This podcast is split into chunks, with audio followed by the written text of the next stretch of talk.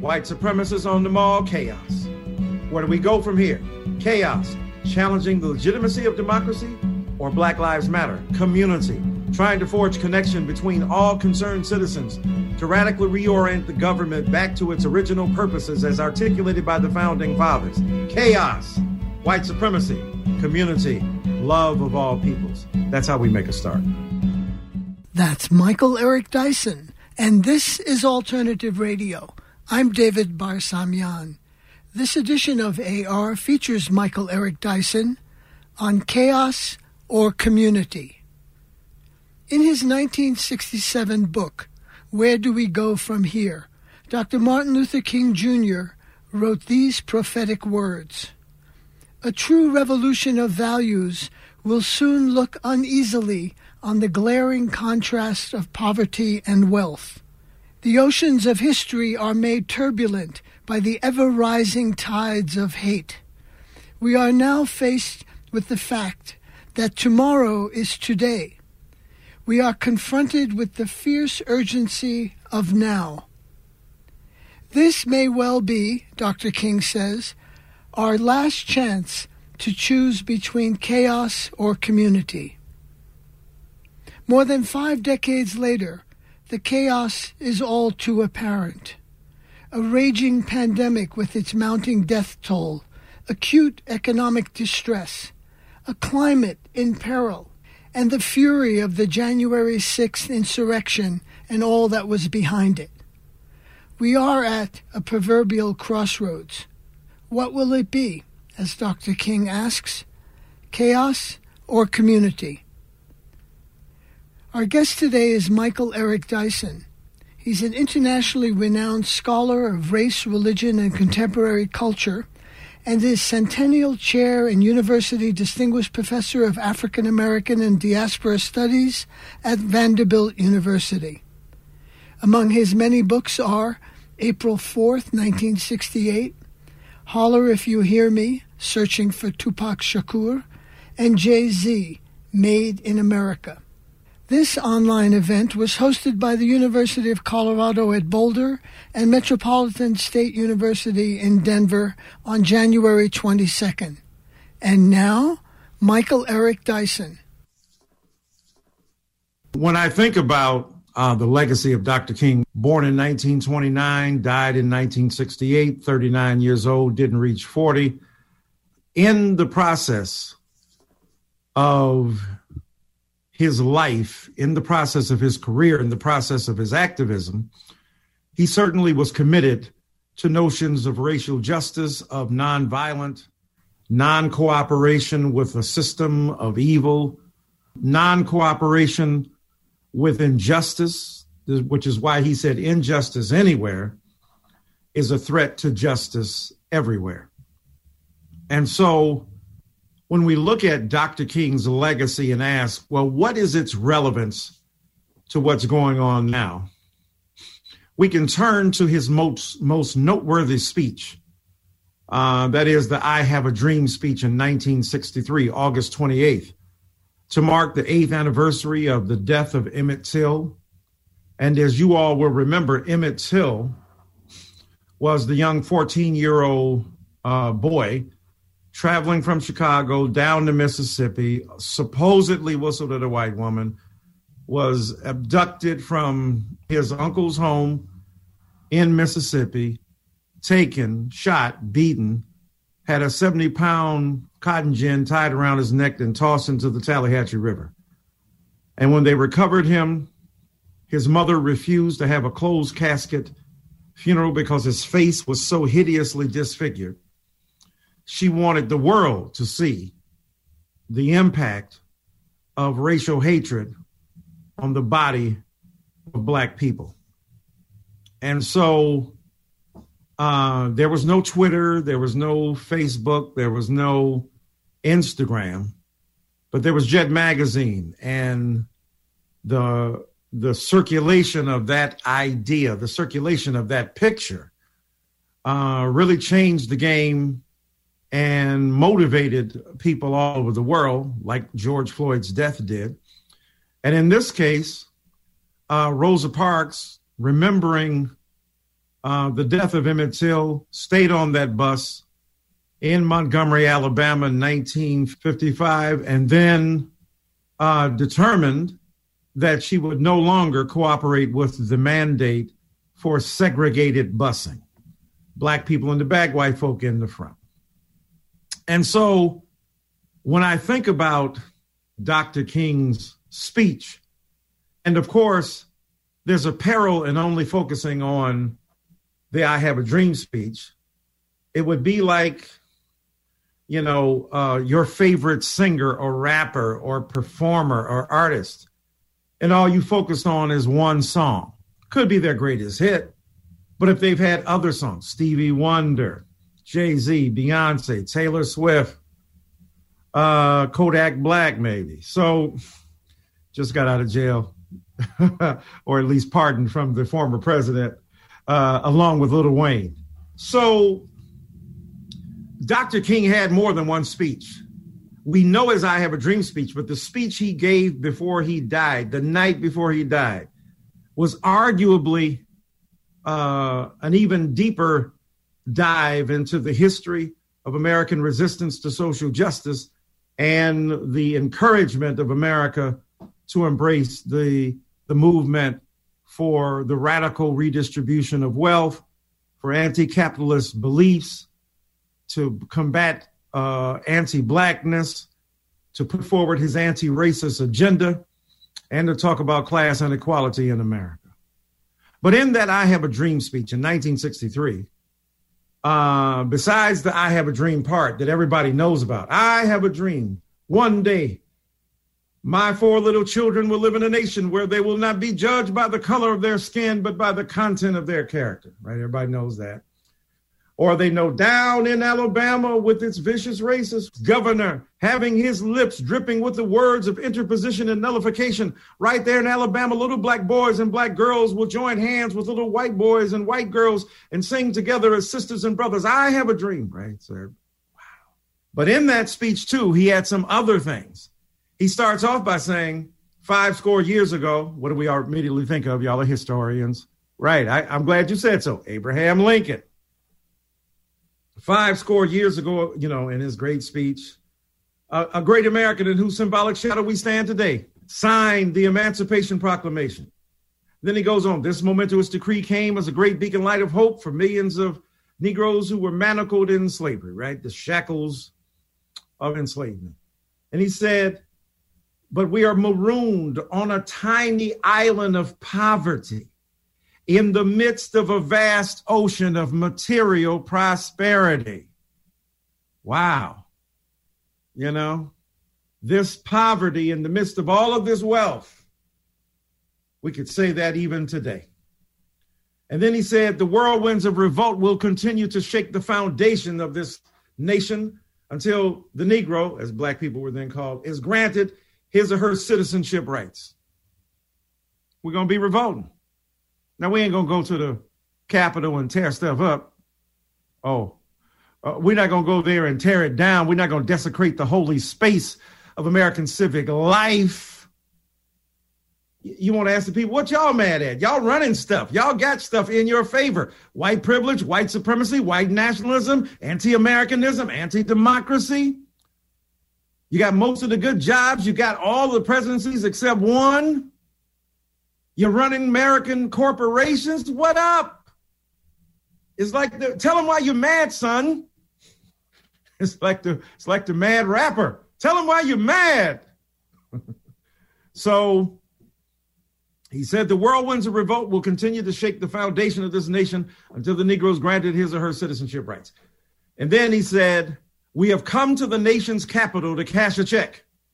The reality is this that he said, We have come to the nation's capital to cash a check, a check which has been returned to us marked insufficient funds.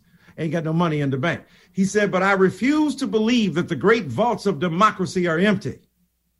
That was a Rihanna moment. Nation better have my money.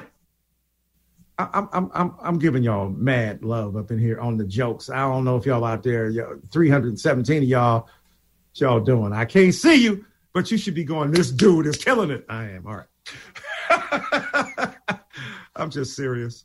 Look, so when we talk about that speech, two things stand out. All right, I'm building up to the two things. First, he talked about the marvelous new militancy that has arisen in the nation. Then he talks about some of us who have come fresh from the unspeakable horrors of police brutality. The marvelous new militancy, he's talking about SNCC, Black Power, that was developing later on with Stokely Carmichael. Uh, black people saying, nope, we got to change the system. We have to challenge the inequality.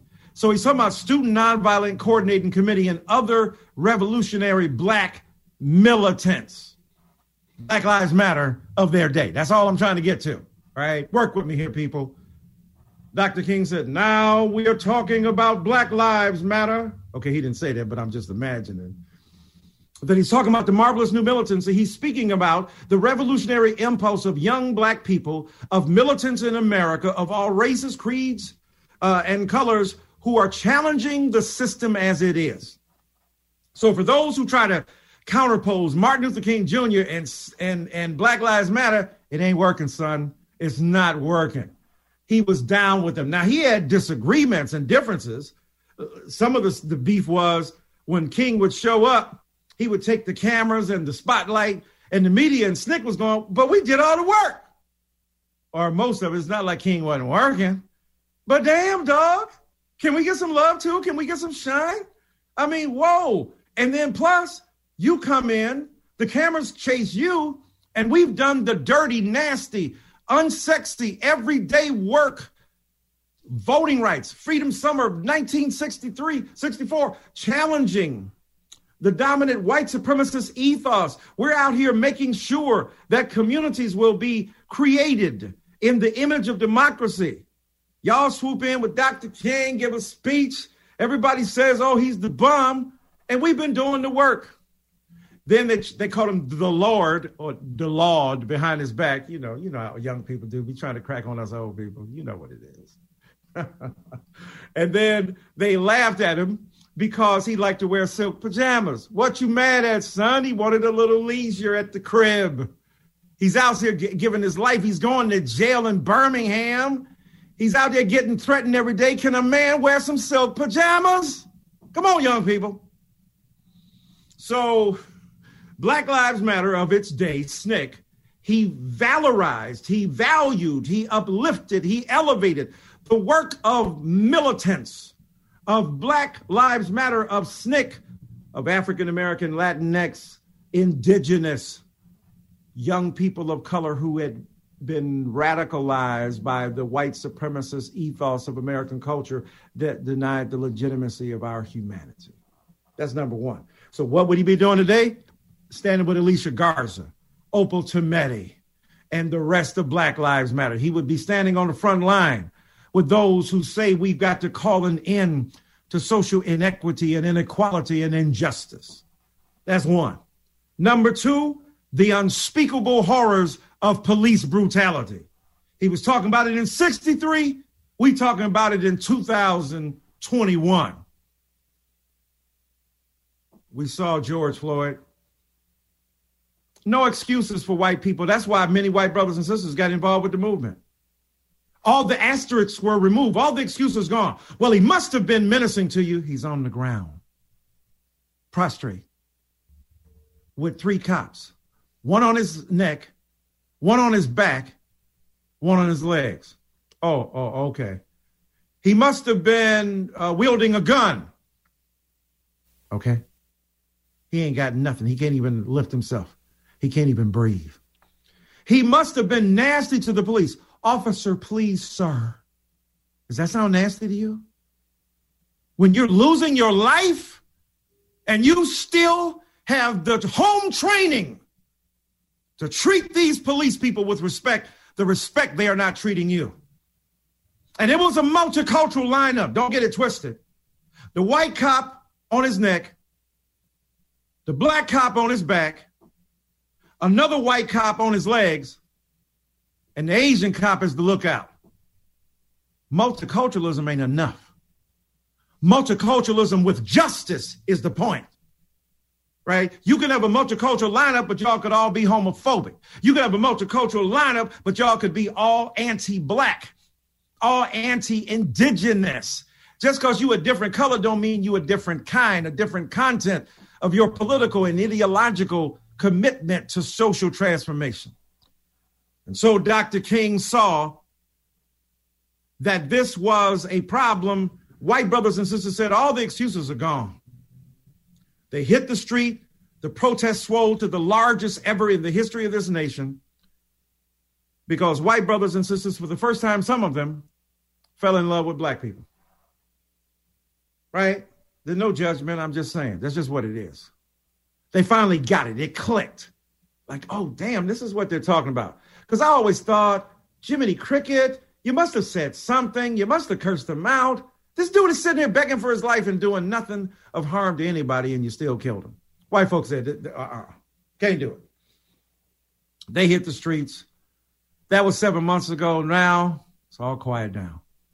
Now I don't know about y'all, and I'm gonna end on this point. When you fall in love, you know, when you first fall in love, oh hey, how are oh, I love you, I love you too. You know, let me take you roller skating. Let me take you to play tiddlywinks. Let me take you to play bingo at the Catholic Church. I got a low budget here. I'm a student, man. What you want from me? All right. Let me let me buy you some ramen noodles and let's sit up here and watch uh, you know, Netflix all night. Oh, it's love. all right.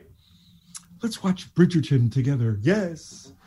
And then six months later, did you did you leave the toilet seat up? Because I almost fell in it, son. What what are you doing, man? Come on now. You know, as a woman, what's up with that? Don't don't do that. Are you actually rolling the toothpaste from the top and not the bottom? What? Are you a barbarian? Come on. But then, even though you've gone from the in love part to the everyday part, it's the unsexy everyday that tests the durability of your affection. Right? So now Who's taking the kids to school? Right? Who's who's taking daddy duty and mommy duty? Who's who's changing the diaper at three o'clock in the morning when the baby is crying? Who's to take the kids to sports? Who's going to get up? In other words, the unsexy stuff, the everyday normal stuff is where you test the durability of your commitment. And that's where we are. Black Lives Matter, police brutality, two things anticipated by Dr. King that he would be deeply involved with in this moment. And as I end this little part and we'll have conversation, it's extremely important for all of us. 2021, got a new new president. I don't know how you feel about that. I know this is not political, so I'm gonna just leave that alone. But hallelujah. Okay. Good morning. Damn.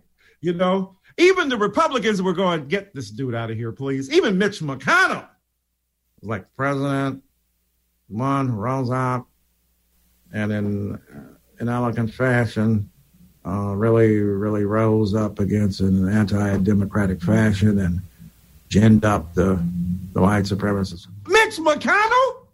Dude, you must be messing up. Mitch McConnell coming at your neck.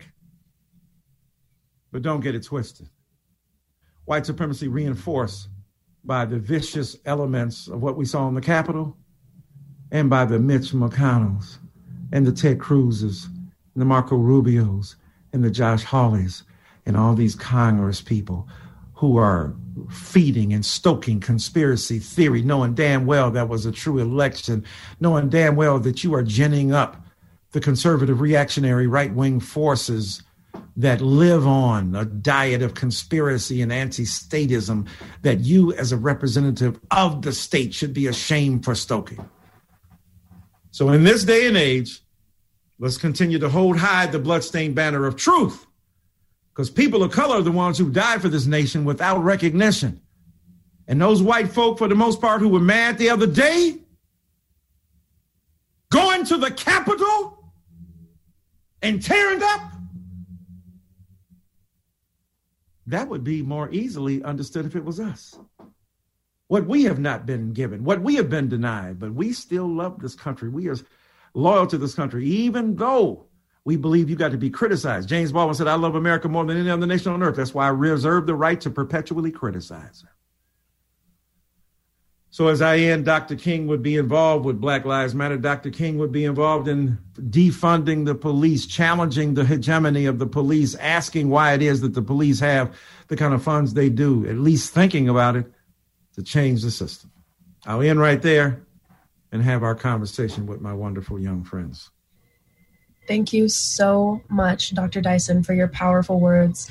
I know that I'm not the only one who was shaking my head and snapping my fingers, saying, mm, Mm-hmm. I know that's right. So now we have a couple questions for you. Um, but to preface my first question, you've done a lot of work surrounding toxic masculinities and asking male identifying persons to examine harmful practices and paradigms. Um, as you have said before, you know, our most recent political upheaval puts these very issues, you know, into sharp focus. Um, so my question is, um, could you share your observations on how patriarchy and toxic masculinity, especially within our own communities, are obscuring the conversations we need to be having? Yeah, I mean, the vicious, bitter uh, upon women, upon uh, American democracy are not as in opposition as one might think. They're more intertwined than we know. At the beginning of this nation, women couldn't even vote. We hold these truths to be self evident that all men are created equal. That's toxic masculinity in some fancy language. That's racism in some fancy language. In other words, women need not apply. Black people, we ain't even thinking about you. So it's toxic, but it's nice, it's refined, it's elegant, but it's still bitter and it's still poisonous. And so what we have to do is to look not at simply at rap music, though rap music is chock full of toxic masculinity, right? Still to this day, even though we love it and we appreciate what it's done, we have to be critical of the funkiness, the foul elements, the nefarious insistence on demonizing women. But then again, the church does too. It's more slick, you know, it says, well, the Lord doesn't want you to step up on the pulpit. You have to give announcements from the floor. That's toxic masculinity. We just ain't called it that, but that's what it is. So we have to look at patriarchy's paradigms, its poisonous practices, its toxic iterations, and say we have to challenge that. We have to challenge the unconscious reflex toward male supremacy we have to challenge the dominance of masculinist ideas where we continue to reproduce the pathology of misogyny, of sexism, of patriarchy, and of femophobia, right? Phobic at the presence of real women. And when we do that, we embrace greater avenues of healing. When we work in concert with women, and challenging our own toxic internal masculinity and some women who smuggle in toxic masculinity within their female form. I'm just saying now. I'm just saying. Toxic masculinity is not the ultimate or exclusive preserve of men. Women who internalize limitations on their gender have smuggled in toxic masculinity through ventriloquism women's mouth moving, toxic masculine ideas floating. Now, often this comes, I don't want to just blame it on one side, but the right wing conservative values of certain women that reproduce the pathology of white supremacist patriarchal culture, as you know, bell hooks would speak about it. So we have to identify it, we have to acknowledge it, and we have to resist it. Or, like my man you know, Liam Neeson said, you know, identify it, I'm gonna hunt you down, and then I'm gonna kill it. So that's what we got to do to toxic masculinity as well. Thanks so much for addressing that. Um, mm-hmm. I really love that you brought up this idea of an unconscious reflex toward misogyny. And that's actually related to my question as well. Um, So we talk a lot about things white individuals can do to help counter white privilege and address white supremacy. And there's been this ongoing call for anti-racist self-education for these people wanting to start making a difference. But I'm curious if you could speak to the Black and BIPOC individuals in the room about how we can personally overcome that pervasive negative effect of white supremacy in our own lives. You say in uh, Making Malcolm You Write, the internal struggles for a liberated consciousness. And so I also appreciate that you ground this conversation of racial equity, um, which can sometimes be abstract. So you offer practical and accessible uh, suggestions for change. So I'd like to know what you believe are concrete ways we can decondition and decolonize our own minds, hearts, and bodies um, as Black students and humans of color, but also as Americans. Malcolm X was a genius at that, trying to figure out how the white man is occupying our mindsets, influencing us, shaping us, and really dictating the terms of our self assessment. Du Bois said it must be a strange thing in 1903 to measure yourself against the judgment of, a, of another world. Constantly seeing yourself through the prism of a dominant white supremacist culture that ain't got no love for you. So read some Malcolm, read some Dr. King at the end when he talked about signing, you know, the Emancipation Proclamation of your own black identity. He called it manhood, Olympian manhood, but we can get beyond manhood to talk about personhood. Or read some Frantz Fanon, black skin. I mean, was it was it black uh, white? Was it black skin white mask or white skin black skin white mask or? And so you know, the way in which we put on as a kind of racial minstrelsy, whiteness, uh, to further our goals and objectives, to think better about ourselves, believing the white water is wetter, white ideas are brighter, white culture is better, more refined. Right? We've been taught this from the get go. So we have to deprogram, decolonize, deestablish the hegemony, the dominance of white supremacist ideas about who we are that pervert us, that poison us, that contaminate our self awareness and self consciousness. And so we read, we think, we talk to other people, we begin to purge this stuff. It ain't no once and done kind of thing. It's a constant lifelong process because you're subject to this over this the, the span of your life constantly being seduced by beliefs and ideas that are extraneous to your culture in a negative fashion. I'm not saying that all ideas extraneous to your culture are bad. I'm just saying the ones that teach you to hate yourself, that don't like yourself, that don't appreciate yourself, that don't appreciate your culture, that you don't do business with people of your kind, say even black people. You know about them in words, you know, they don't never take care of business. That doesn't mean that some black people don't fail at business, but then go to the next black person. Because when white folk fail, you ain't done with white folk. Oh, this school, you know, messed up. I'm gonna transfer to another. You don't say I'm done with white schools, right? So give us the benefit of the doubt. Understand the way in which we've been taught to disavow the legitimacy of our kind and to become complicit in our own demise and the self hatred that manifests itself with the inability to embrace and love blackness. Black love is a revolutionary act in a white supremacist culture.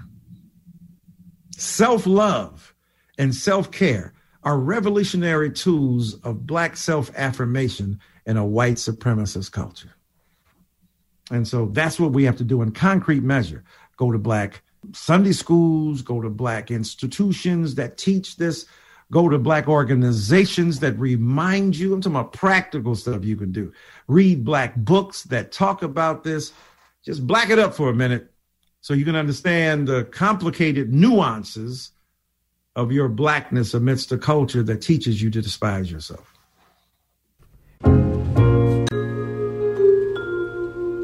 You're listening to Michael Eric Dyson on Chaos or Community. This is Independent Alternative Radio. Stay tuned at the end to learn how you can get CDs, MP3s, PDFs of this program and Noam Chomsky's latest book, Consequences of Capitalism. Our website, alternativeradio.org. Our toll free number, 1 800 444 1977.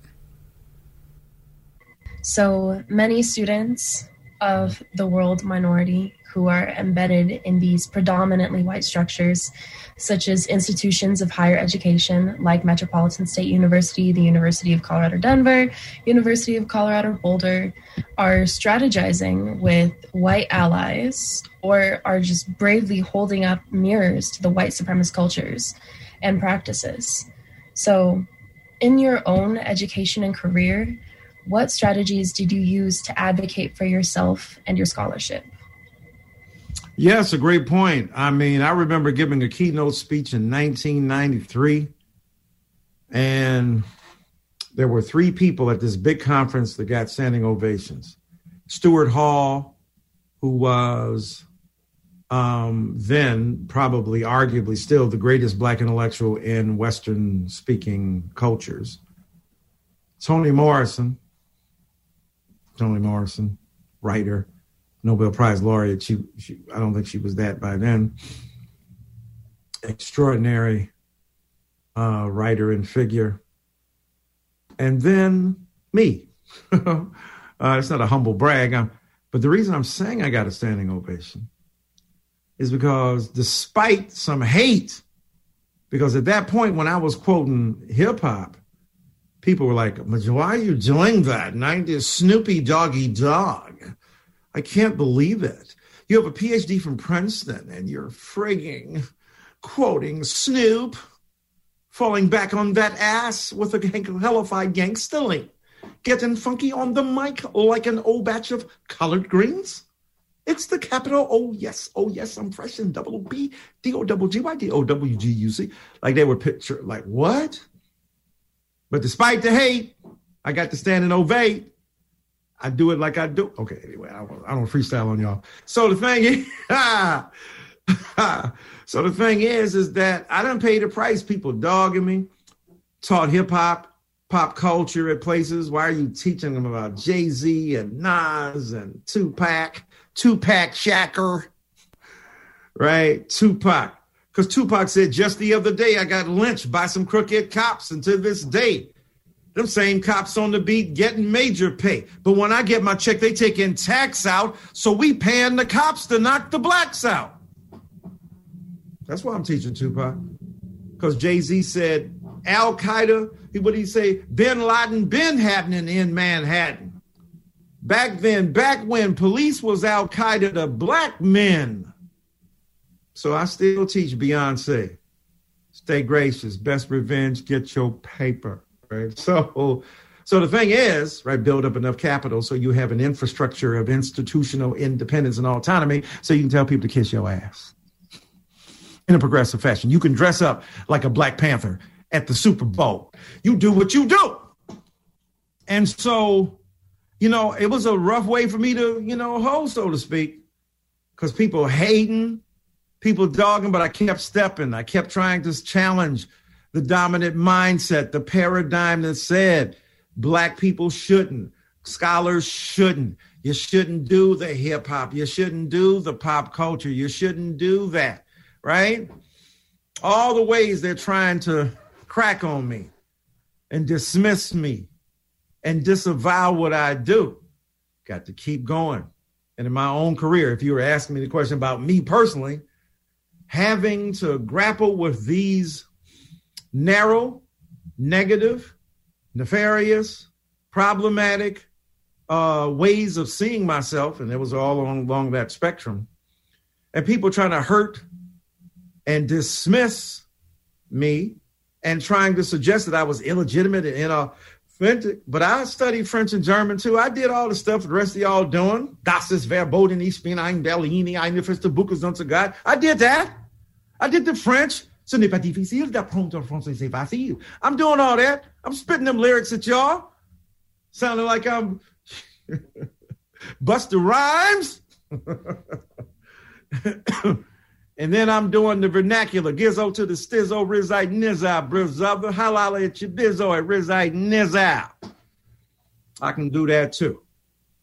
So I can do those ghetto linguistics. I can do the highfalutin gravitas of the culture because that's what I do. So the thing is, is that by learning to accept myself and hopefully the beauty and the importance of what I do, the gifts God gave me, the, the talents I developed was extremely important for me to be able to say what I have to say, to talk what I have to talk, and to do what I have to do uh, without excuse or apology. So that's that's kind of how I did. And Beyonce also says, I just wanted to quote this now that you're throwing out lyrics. She says, Life is your birthright. They hid that in the fine print. Take the pen and rewrite it. And that's like you writing your own narrative and being authentic in yourself. Love it. so, my fourth uh, final question here um, I wanted to know you kind of already mentioned this, but I wanted to give you some space to go off a little. Um, can you talk about the dichotomy between the treatment of the Black Lives Matter protesters versus the um, mostly white insurrectionist treatment at the Capitol building that happened. Yeah, I'm glad you qualified it as mostly white because people are going to say, well, there were some Latinx people, some black people. We said mostly, dog. And don't act like black and brown people can't be white supremacists. That's the whole point. That's the whole point. It can migrate into your brain, into your mindset. You can be the most effective patriarch as a woman with a skirt. You can be the greatest white supremacist in brown skin. So please, you know, but we know how ugly that was. And we know if that had been Black Lives Matter trying to get up into the Capitol, been dead black people, a bunch of them. God rest the soul of that white woman who died. Even though I disagreed vigorously and vehemently with her viewpoints, I don't think they should have shot her. But then they felt that their lives were under threat too, right? When they always say that about us, we saw the woman coming through the darn window. Now they're gonna they gonna they gonna put that dude who shot her on suspension, and you can best believe killing a white woman, they gonna they gonna treat him like unless you just really have to do that, dog. We ain't down with that. Even the white insurrectionists, insurrectionists, undermining government. Disloyal to the nation, Confederate flag, the very bloodstained banner of disloyalty, of secession, of leaving the nation, of saying, y'all, and we're out. And the most holy, sacred, revered ground in civic social space in America during one of the greatest rituals of democracy, counting the votes, the accounting for the electoral college votes. And y'all trying to interrupt that on the notion that it was illegitimate and you ain't got no damn proof. And these senators who know better, that's why they're white supremacists too.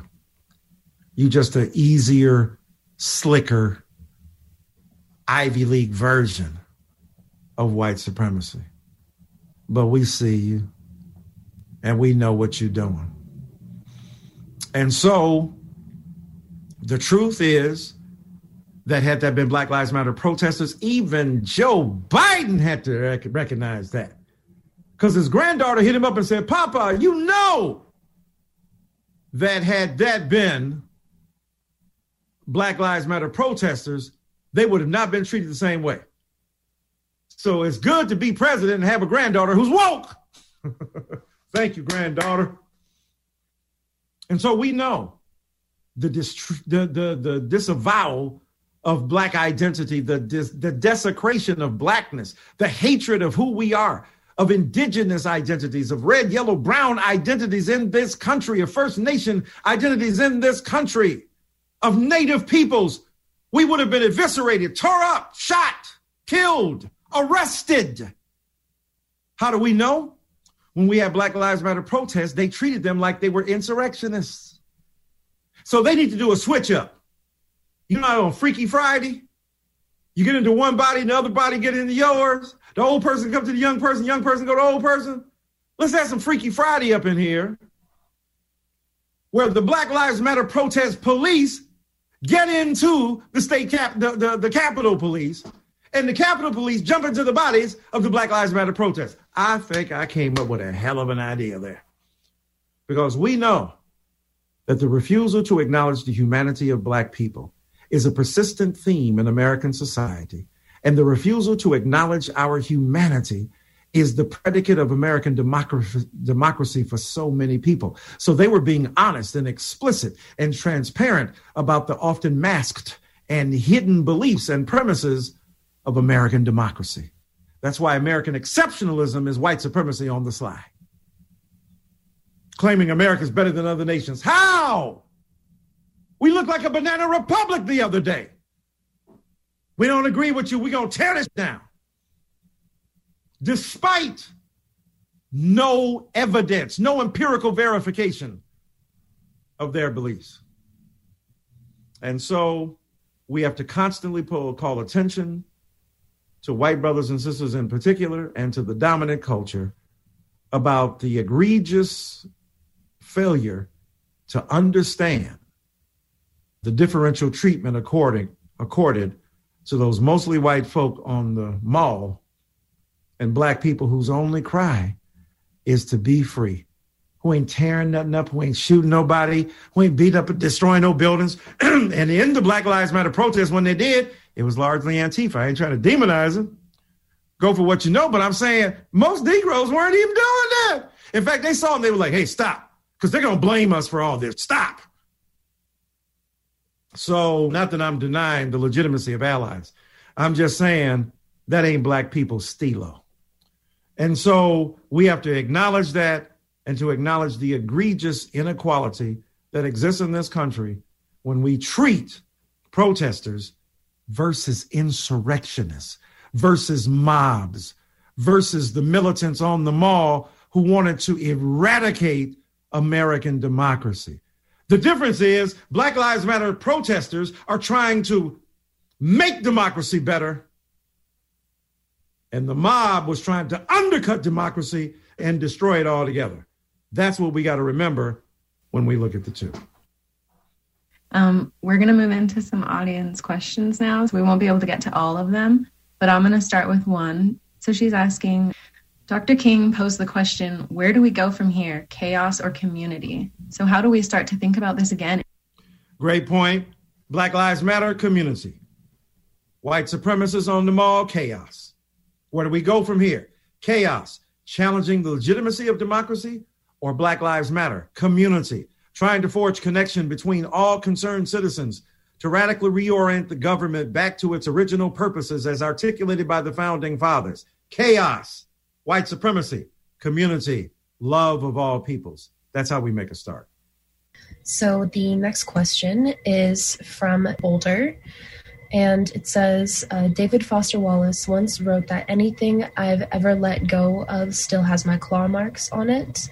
We keep hearing about the so many Americans that are clinging to a mythical past. Which aspects of America's mythological past are you having a hard time letting go of? Hmm. That's a brilliant point. Y'all, y'all killing the game over here, man. Y'all killing the game. Both of those questions so smart. You know, I'm having a hard time letting go of the fact that America is a real democracy. Call me ignorant, naive. I truly believe that at the end of the day, we can make a difference. I truly believe that at the end of the day, that the notion that America is an experiment worthy of undertaking, I'm still there. I still believe that America can become the best that it should be. Not make America great again, make it the best it can be, make it good. I don't know if good again, make it good, make it important, make it relevant, make it just, make it useful to the masses of citizens. So the claw marks of David Foster Wallace that I let go that still have their marks on me is the belief that at the end of the day, we can be truly e pluribus unum out of many, one. But we can't have unity without justice. Unity is the bridge, justice is the destination. Let's be unified for an edifying purpose, not unity for its own sake, but unity, unity for transformation. That's what I'd say.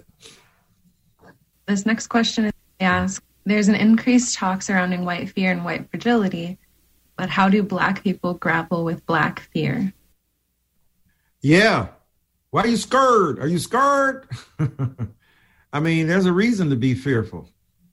People killing you, people dogging you, people trying to undercut you, people suggesting that you are not truly American, people threatening your life, people saying that they're going to murder you if you show up at a protest movement, people trying to to harm and harass you. There's a reason that black people are fearful. Let's let's not that ain't no that ain't no uh, that ain't no parallel between white fragility and white fear, uh, and white comfort and black fear. Those them, them things are totally different.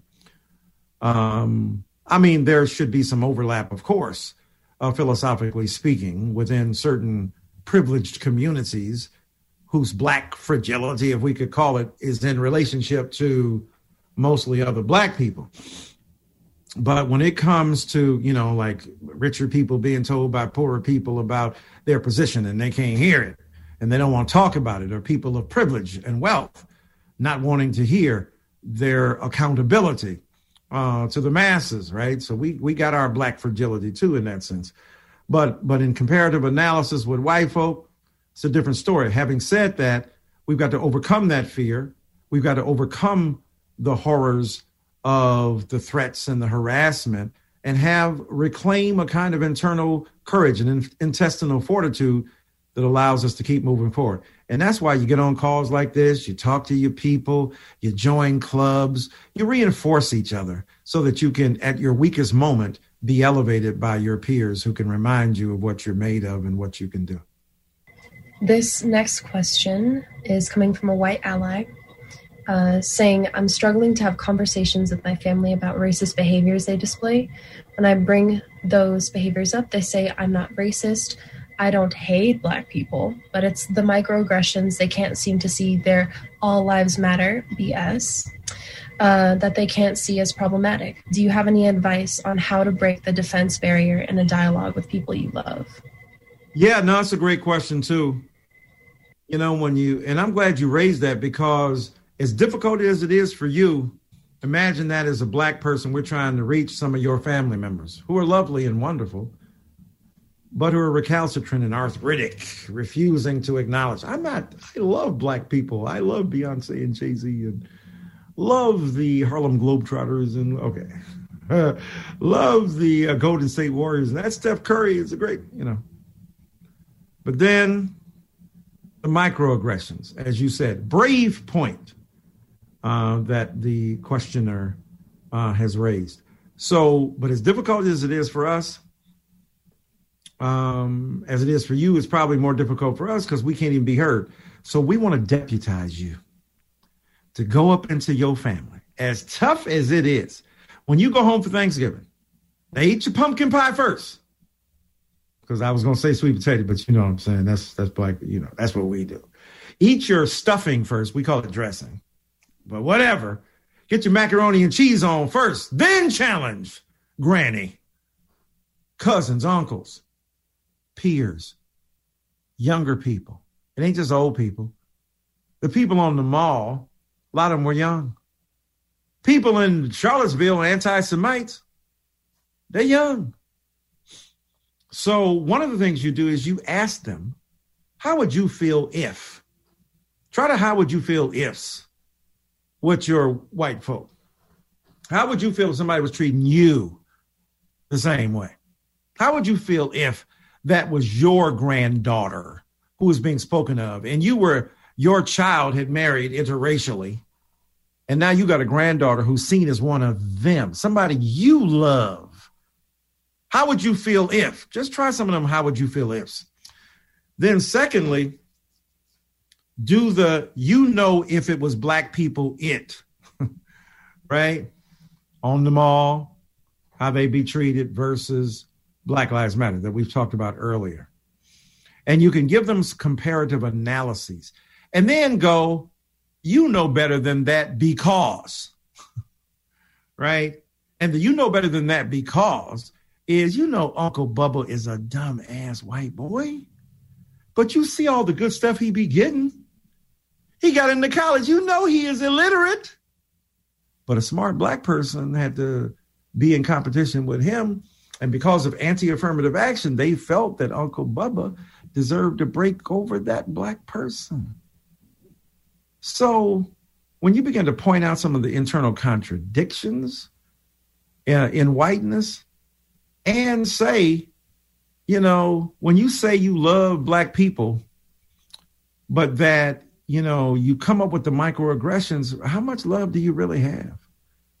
And you ask them, how much concern with that people do you really exhibit?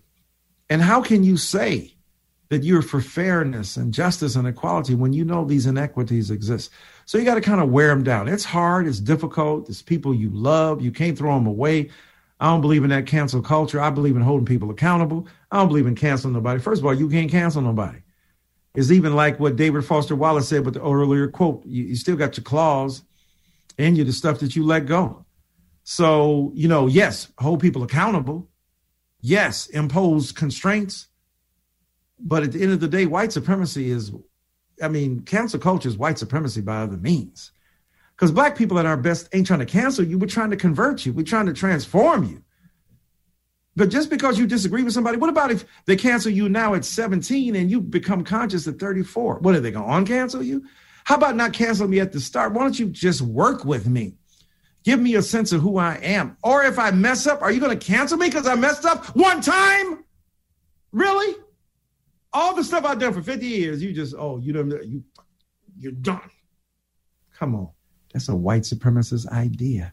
We're smuggling in white supremacy. When they were talking earlier about how do we combat internal dimensions of white supremacy, cancel culture is one of them. I know a lot of young young people don't want to hear that. I know y'all mad, like you was preaching until now, Negro, you tripping now. Yeah, just hear me.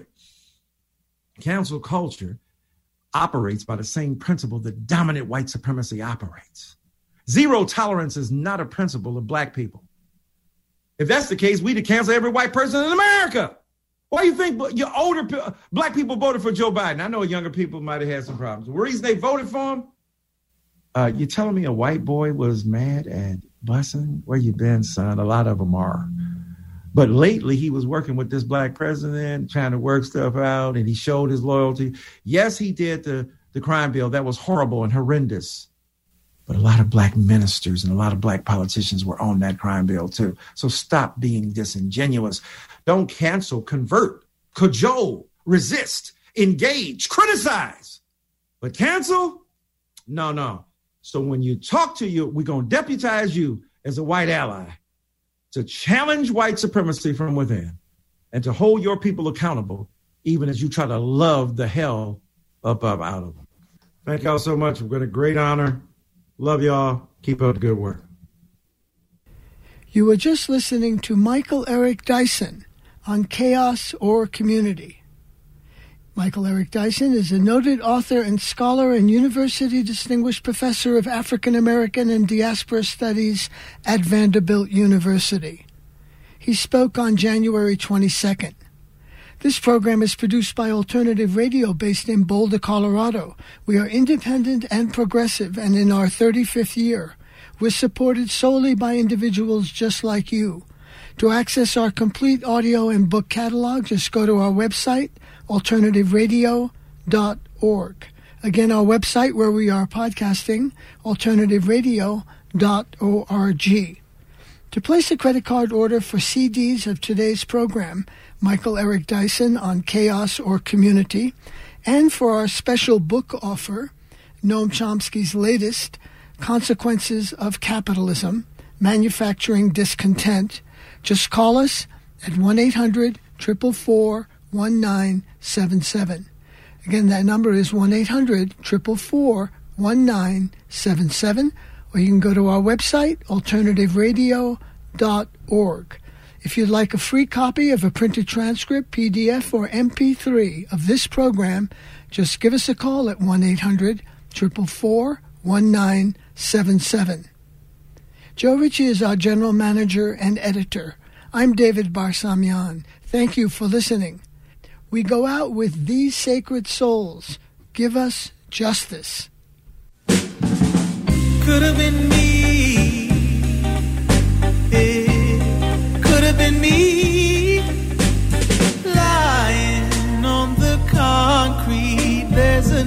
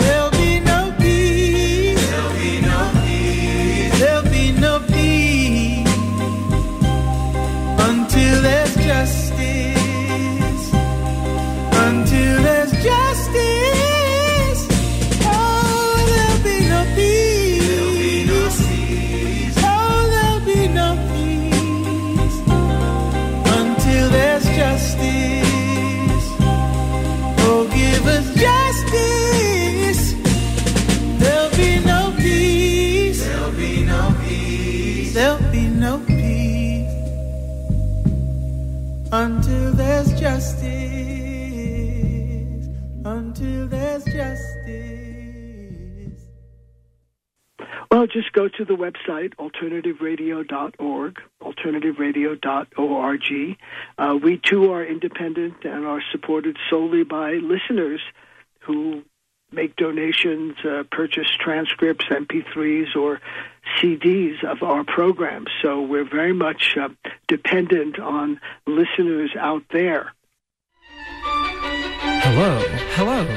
What is it? CJSW this is CrispinGlover.com. You are listening to CJSW 90.9 FM. Thank you. Thank you. One more. Thank you.